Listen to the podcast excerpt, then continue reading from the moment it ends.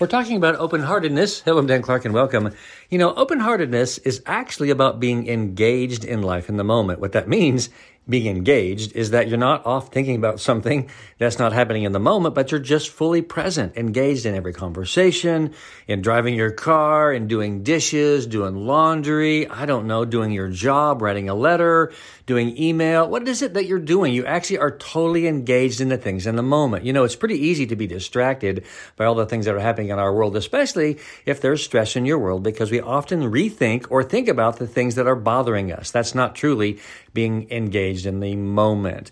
An open hearted person really lets go of the things that are bothering them pretty quickly and becomes engaged in the moment because life is about being right now and loving the things that you can love and experiencing the things as they really are, whether they're sad or hurtful or even if things don't go well and you're angry or mad. Open heartedness means you accept the truth as it is without being judgmental. Let's practice being more open hearted today. I love you. I'm Dan Clark.